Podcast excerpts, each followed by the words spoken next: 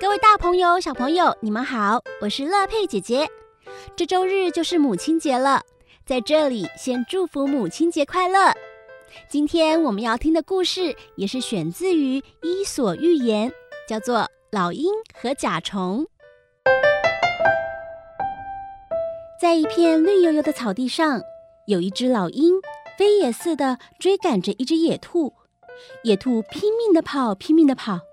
渐渐的，它们之间的距离越来越近了。这时，如果有一个可以躲藏的洞穴或岩石裂缝，野兔就可以逃过老鹰锐利的爪子了。然而，一片广大无际的草原，就是没有一个洞穴和岩缝。啊，多么危险啊！老鹰和野兔距离更近了。老鹰在空中快速的往下飞，同时不停地鼓动着翅膀。好像就要把野兔抓起来的样子。草原很广阔，野兔距离森林仍有一段路程。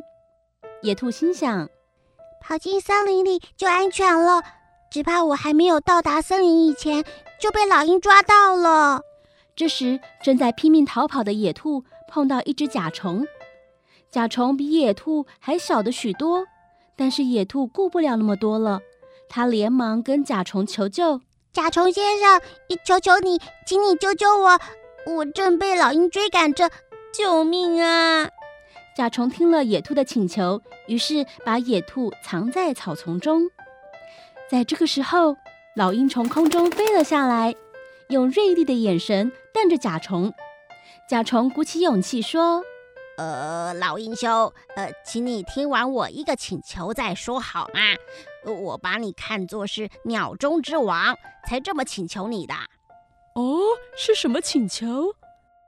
求你放了野兔吧，看它那么可怜，就不要吃它了吧。我这就向你磕头，求求你。可是老鹰根本不把甲虫放在眼里，少管闲事。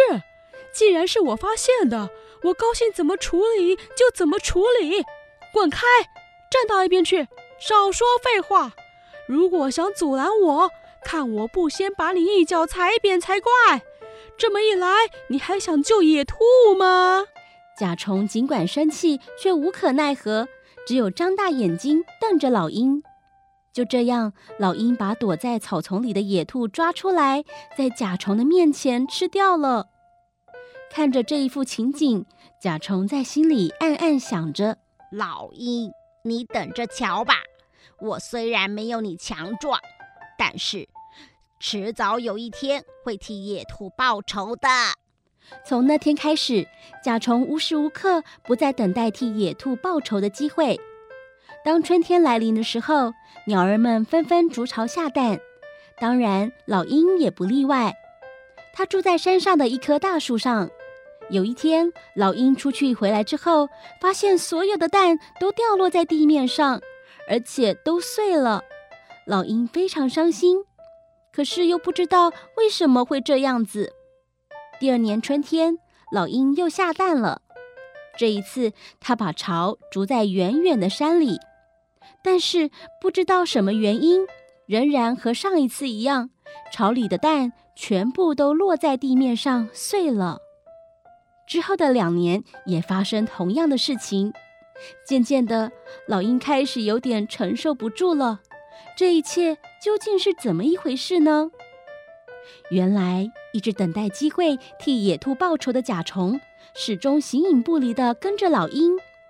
当他知道老鹰下蛋之后，趁老鹰不在，把蛋全部都摔破。最后，老鹰没有办法，只有向神求救了。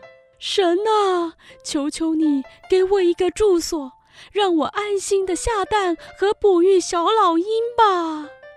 神答应了老鹰的请求。那么你就在我的膝盖上下蛋吧。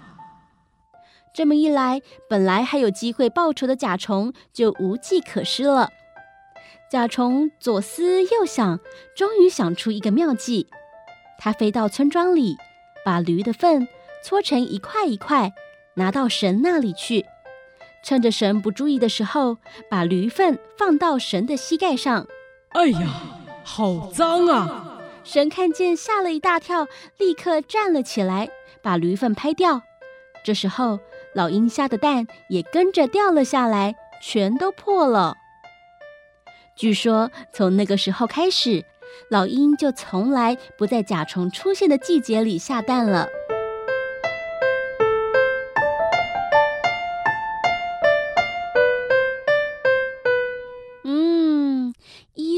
还真是一位想象力丰富的人呢。虽然故事有一些荒唐，但是情节变得生动有趣，让人听了忍俊不住呢。而且故事结尾提到的老鹰不在甲虫出现的季节里下蛋，有一半是真的哟。大部分的甲虫跟所有的昆虫一样，喜欢温暖的季节，因此五月到九月，尤其春末夏初，是甲虫活动的旺季。而台湾每年三到六月是凤头苍鹰的繁殖期，如果以下蛋的时间点来说，的确会错开甲虫活动的时节哦。现在台湾猛禽研究会正在他们的 YouTube 频道二十四小时直播凤头苍鹰育雏，如果你想看苍鹰宝宝，可以到他们的频道观看哦。今年的凤头苍鹰妈妈小南，她是第一次当母亲。大部分的时间都会留在巢中陪伴苍蝇宝宝。每一次看到小南妈妈耐心的喂食，就会觉得母亲真的很伟大哎。而且啊，最近常常下雨，小南妈妈还会张开翅膀当雨伞，保护宝宝们不被淋湿呢。当然，苍蝇爸爸也很辛苦啦，要到处去找寻猎物，抓捕回来给妻儿们享用。看来，不管是人类或是鸟类，当父母疼爱孩子的心意都是一样的。最后，给大家听一下凤头苍鹰的叫声，也许你在家附近的公园也曾经听到过哦。